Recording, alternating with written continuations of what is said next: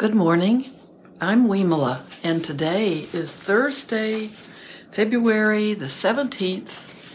We have lost almost all of our snow because it rained from the uh, early afternoon through the night here. So now we have all of our grass. And there's one small pile where they've scraped up the snow off the parking lot. You know, they're kind of mountains to begin with, and the snow is gone, and there's just a maybe three foot big pile where the they didn't where the melting didn't get through the mountain of snow at the edge of a parking lot. So now we have ice, and it's supposed to snow this afternoon. So we've cleaned up all the old snow, and now we'll have a layer of ice, and we'll have snow on top of that. So that's another winter experience. so there's not sun, it's kind of gray, so we make the best out of the weather we have. I have a tiny bug crawling on the screen of my phone. Must be warm. Okay. Um, we're reading out of Heartwood of the Bodhi Tree, and we're still in the second chapter, and this is the second half of this chapter. And he's talking about, we're talking about the voidness, and that's also the heartwood of the Bodhi tree, the, Bo- the Buddha's teachings on voidness. So that voidness is where we're really seeing things as non-dualistic. We're not seeing uh, me versus them. We're seeing our connection with all things. So the voidness is just void of I and mine. So the last thing I read was uh, in the first half, and this is a chapter called The Spiritual Doctor. Uh, this matter of I or mine is very hard to see. If you don't take a genuine interest in it, you won't be able to understand that it is the force behind dukkha or suffering. It is the power behind spiritual disease.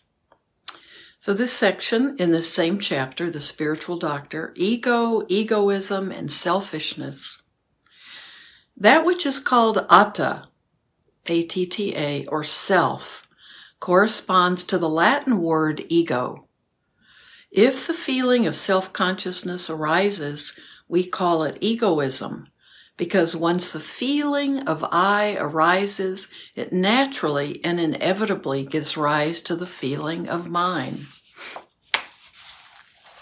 Therefore, the feeling of self and the feeding of things belonging to this to self taken together are egoism. Ego can be said to be natural to living beings and moreover to be their center. If the word ego is translated into English, it must be rendered as soul, a word corresponding to the Greek kentrikon, which means center, or kentrason. I, don't know the right pronunciation, which means center. Thus, relating these three words, the soul, atta, can be considered, can be regarded as the center of living beings as their necessary nucleus. Since it is so central, ordinary people cannot easily rid themselves of the ego. It follows that all unenlightened people must experience this feeling of egoism arising continually. Although it is true that it doesn't express itself all the time, it does manifest whenever one sees a form, hears a sound, smells an odor, touches a tactile object, or has a thought arise in the mind. So everything entering through our senses. On every occasion that the feeling of I and mine arises, we can take it to be the disease fully developed, regardless of whether it's dependent upon seeing a form, hearing a sound, smelling an odor, or whatever when at the moment of sense contact, the feeling of I and mine arises, it is the disease fully developed. the feeling of selfishness has arisen powerfully. At this point, we no longer call it egoism, but selfishness, because it's an agitated egoism that leads one into low, false ways, into states of thinking only of oneself without consideration for others. Everything one does is selfish. One is completely ruled by greed, hatred, and delusion. The disease expresses itself as selfishness and then harms both oneself and others. It is the greatest danger to the world.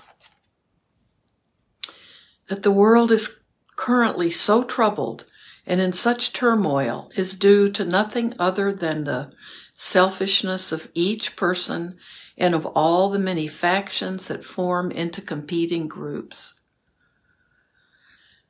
They are fighting each other without any real desire to fight, but through compulsion because they can't control this thing. They can't withstand its force, and so the disease takes root. The world has taken in the germ, which has then caused the disease, because no one is aware of that which can resist the disease, namely, the heart of Buddhism. Nothing whatsoever should be clung to as I or mine. Next section. Let us clearly understand this phrase, the heart of Buddhism. Whenever we ask what the heart of Buddhism is, there are so many contending replies that it's like a sea of voices. Everyone has an answer. Whether they are correct or not, it is another matter. It isn't good enough to answer according to what we have heard and memorized. We must each look into ourselves and see with our own mindfulness and wisdom, and the, wis- the Pali for wisdom is satipana, whether or not we have the true heart, we have the true heart of Buddhism.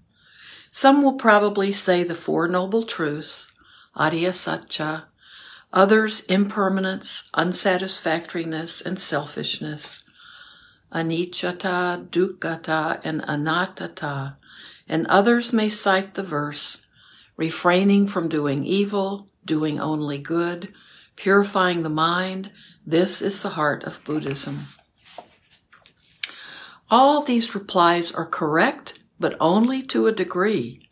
I would like to suggest that the heart of Buddhism is the short saying, Nothing whatsoever should be clung to. There is a passage in the Majjhima Nikaya where someone approached the Buddha and asked him whether he could summarize his teaching in one phrase, and if he could, what it would be.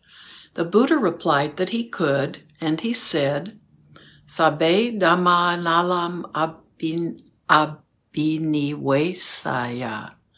Sabbe Dhamma means all things. Nalang, nalang means should not be. Abhinivesaya means to be clung to.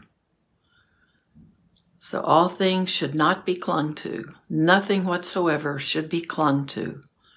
Then the Buddha emphasized this point that say, by saying that whoever had heard this core phrase had heard all of Buddhism.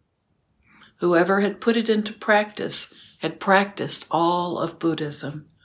And whoever had received the fruits of practicing it had received all the fruits of Buddhism. Powerful? Yeah? Now, if anyone realizes the truth of this point, that there is not a single thing that should be clung to, then they have no germ to cause the disease, diseases of greed, hatred, and delusion, or of wrong action of any kind, whether by body, speech, or mind. So whenever forms, sounds, odors, flavors, tangible objects, and mental phenomena crowd in, the antibody, nothing whatsoever should be clung to, will resist the disease superbly nothing whatsoever will be clung to. The germ will not be let in, or if it is allowed in, it will be destroyed. The germ will not spread and cause the disease because it, because it is continually destroyed by the antibody. There will be an absolute and perpetual immunity. This then is the heart of Buddhism, of all Dhamma. Nothing whatsoever should be clung to. A person who realizes this truth is like someone who has an antibody that can resist and destroy a disease. It's impossible for him or her to suffer from the spiritual disease. It's impossible for him or her to. Whoop, I was about to read the same sentence. However, for ordinary people who don't know the heart of Buddhism, it's just the opposite. They lack even the slightest immunity. By now, you probably understand the spiritual disease and the doctor who heals it. But it's only when we see that we ourselves have the disease that we become really serious about healing ourselves and in the right way, too. Sounds familiar, doesn't it? it sounds like something we've been dealing with for the last few years. Before, we didn't notice our sickness, we just enjoyed ourselves as we pleased. We were like people unaware that they have some serious illness, such as cancer or TB, who just indulge in pleasure seeking without bothering to seek any treatment until it's too late, and then die of their disease. We won't be that foolish. We will remember the Buddha's instruction. Don't be heedless. Be perfect in heedfulness.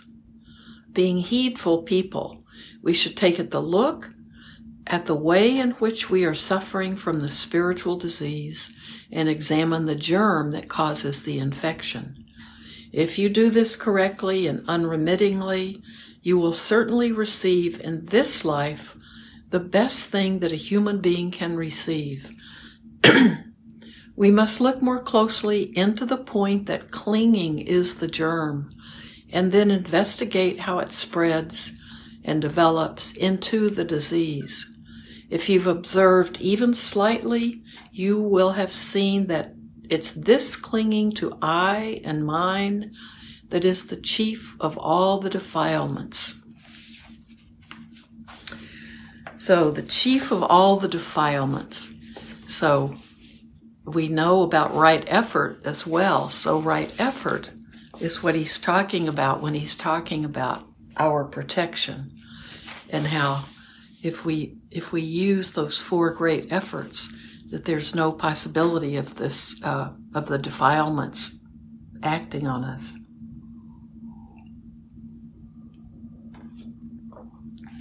Greed, hatred, and delusion. And the the chief of all is the clinging to I and mine. We can divide the defilements, or kilesa in Pali, into greed, hatred, and delusion, lobha, dosa, and moha, or group them into 16 times, or however many characters we want. In the end, they all are included in greed, hatred, and delusion. But these three too can be collected into one the feeling of I and mine. The feeling of I and mine is the inner nucleus which gives birth to greed, hatred, and delusion. When it emerges as greed, blind desire, and craving, it attracts a sense object that has made contact. If at another moment it repels the object, that is hatred or dosa.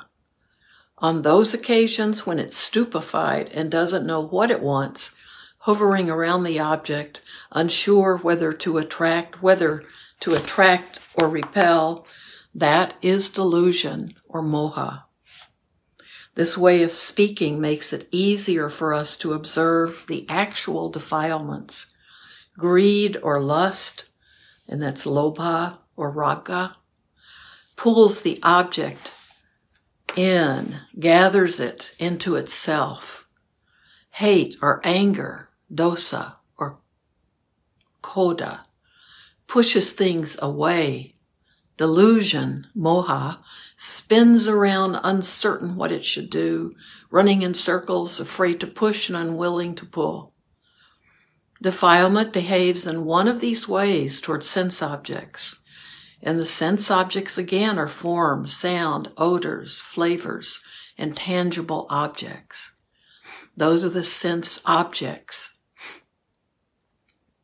Depending on what form the object takes, whether it is clearly apprehensible or hidden, and whether it encourages attraction, repulsion, or confusion. Despite their differences, all three are defilements because they have their roots in the inner feelings of I and mine. Therefore, it can be said that the feeling of I and mine is the chief of all defilements and the root cause of all dukkha and of all disease. And dukkha is our friendly, friendly the word we all know, and it, and it means it means suffering, or it might mean discontent or dissatisfaction or stress. Lots of meanings, but but the one that we uh, we probably learn first of all is suffering, but it's everything. The range from slight discomfort to uh, agony. Having not fully appreciated or examined the Buddha's teachings regarding dukkha, Many people have misunderstood it. They have taken it to mean that birth, old age, sickness, death, and so on are themselves dukkha. In fact, those are just its characteristic vehicles. I love that sentence. Those are just its characteristic vehicles. The Buddha summarized his explanation of dukkha by saying, in short, dukkha is the five aggregates, aggregates or khandha, in which there is clinging, upadana, and clinging, upadana is a good word to remember. this means that anything that clings or is clung to as I or mine is dukkha. Anything that has no clinging to I or mind is not dukkha. Therefore, birth, old age, sickness, death, and so on, if they are not clung to as I or mine, cannot be dukkha. Only when birth, old age, sickness, and death are clung to as I or mine are they dukkha. The body and mind are the same. Don't think that dukkha is inherent in the body and mind. Only when there is clinging to I or mine do they become dukkha. With the pure and undefiled body and mind, that of the arahant, that someone who has uh, reached that level of enlightenment, with the pure and undefiled body and mind, that of the arahant, there is no dukkha at all. So there is no suffering because we're not connecting it to ourselves. This is my suffering. This is my pain. This is my old body. So that's chapter two. That's a good place to stop because this is, if you think about it, he's just repeating the same thing over and over again, trying to, okay, he will continue to uh, explain this, but the main thing we want to get so far is everything that's included in those five aggregates.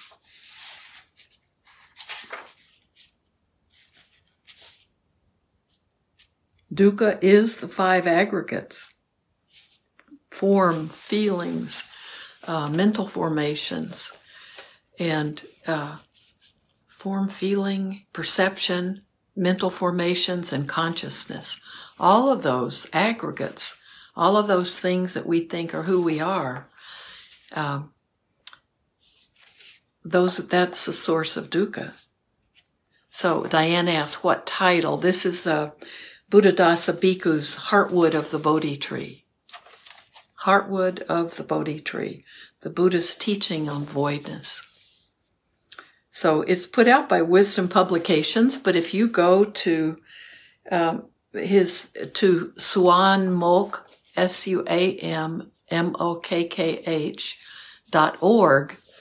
That is the website for his center in Thailand, and all of the books are on a PDF form. So you can get all of his books and lots of his teachings that often are put made into uh, books. Uh, you can get those all in PDF form. He is my uh, he's my all-time favorite. When I first read him, I was just blown away many years ago, and then got sidetracked into other teachers. But it's good coming back to his teaching. So uh, why don't we spend a little time? We have time to sit together. So I hope you're enjoying this reading. If you get tired of me reading, let me know.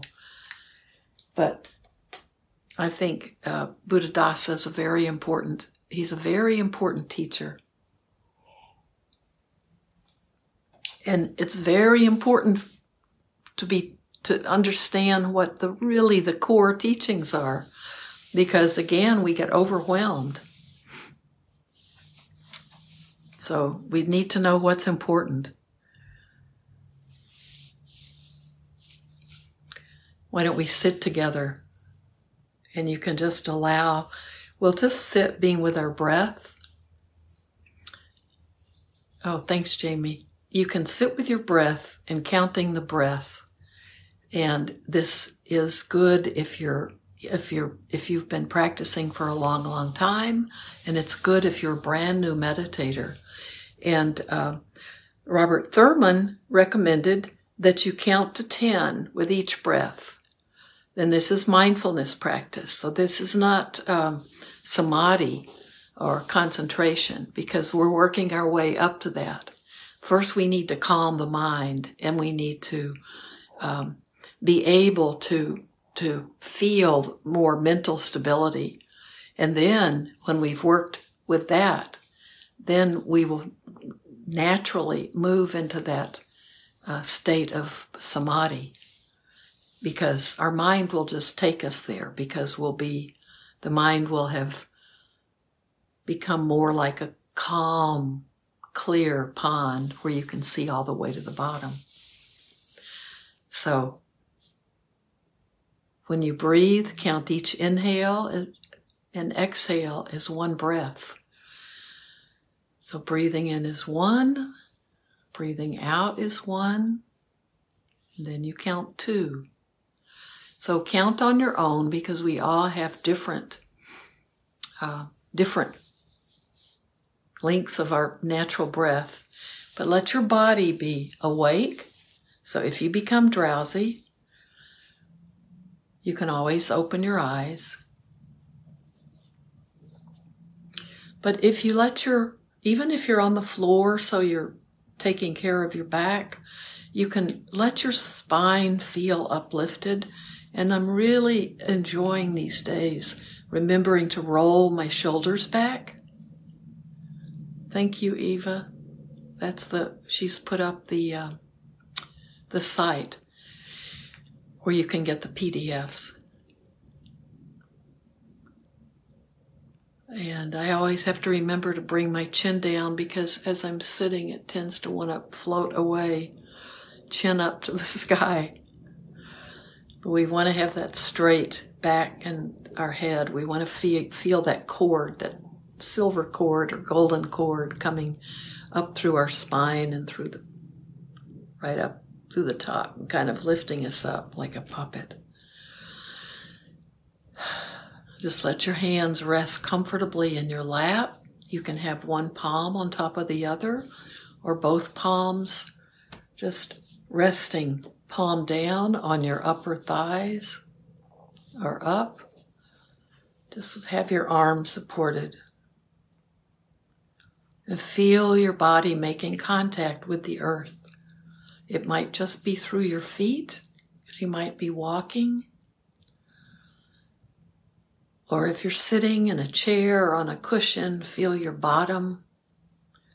Feel the parts of your legs that are touching the floor. But wherever you touch the floor or the ground, you are on the earth. We want to be aware of being grounded even if you're in a 20 story building, when you touch the floor, you're touching ground.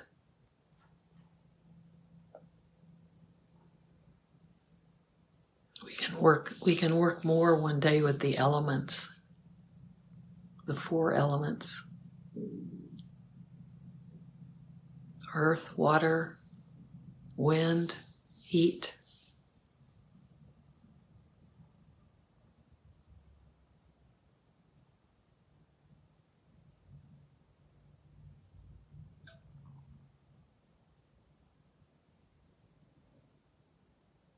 And first, remember Bhikkhu Bodhi saying, now your body is calm and you've, you're settling into the body. Now drop your mind right into your body. We don't want it, it's not out somewhere else with our big brains floating around. We want to remember this mind is part of our body. This mind is one of our senses. So let it poof, just drop down into your body. Let all of you be present.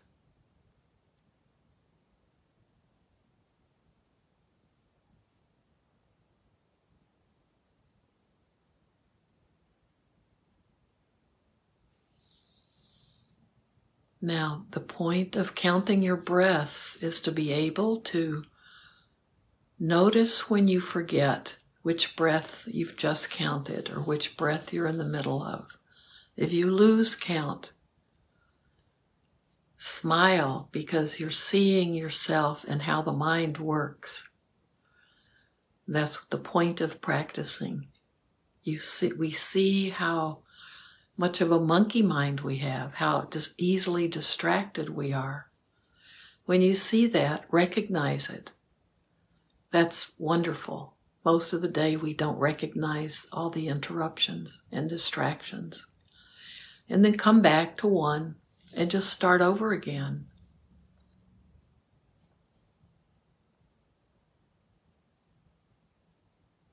And if you make it up to 10, you come back and start at 1 again.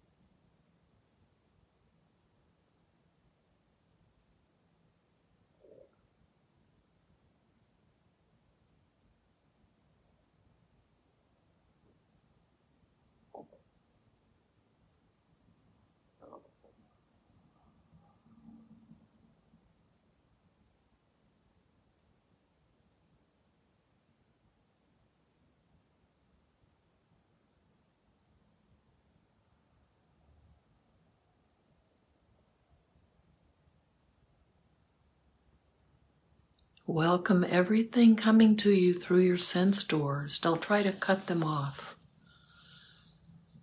We're trying to see when we're distracted and what's distracting us. You don't have to think about that now. Just be aware when you become distracted. And that's when we go back and start again at one. But don't try to repress anything. Let your thoughts arise. Be aware of sounds, of temperature, of smells, of taste, of contact on your body, the feeling of your clothes, the feeling of the floor on your feet, the temperature be aware if your eyes are closed of what the light is doing under your closed eyelids. Whatever arises, we take it in, but don't lose count of your breath. Stay focused on your focus.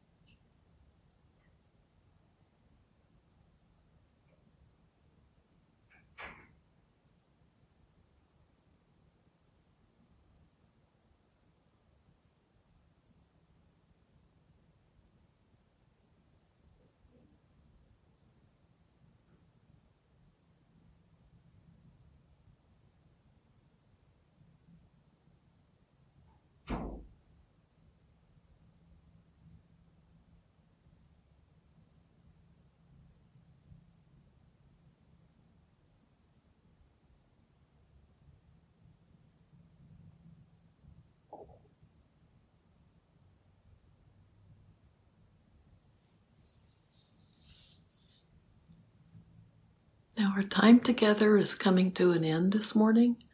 So, if you can continue to sit, uh, please do that. Your mind might be just exactly at the spot where it's so easy to just, just allow it, just allow it to go deeper when it wants to go deeper. We don't ever want to force it. May everything we do and say and think today be done for our own benefits and include for the benefit of all sentient beings. And this is when we can begin to practice that there's that we're, that we're letting go of I and mine and mine so, what we're doing is practicing for the benefit of all sentient beings. And that includes me.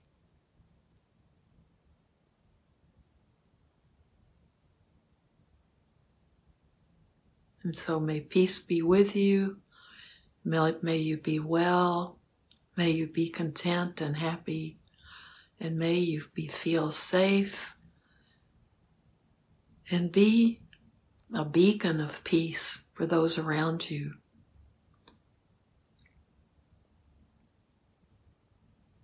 Just a short, friendly reminder that Saturday is the 19th.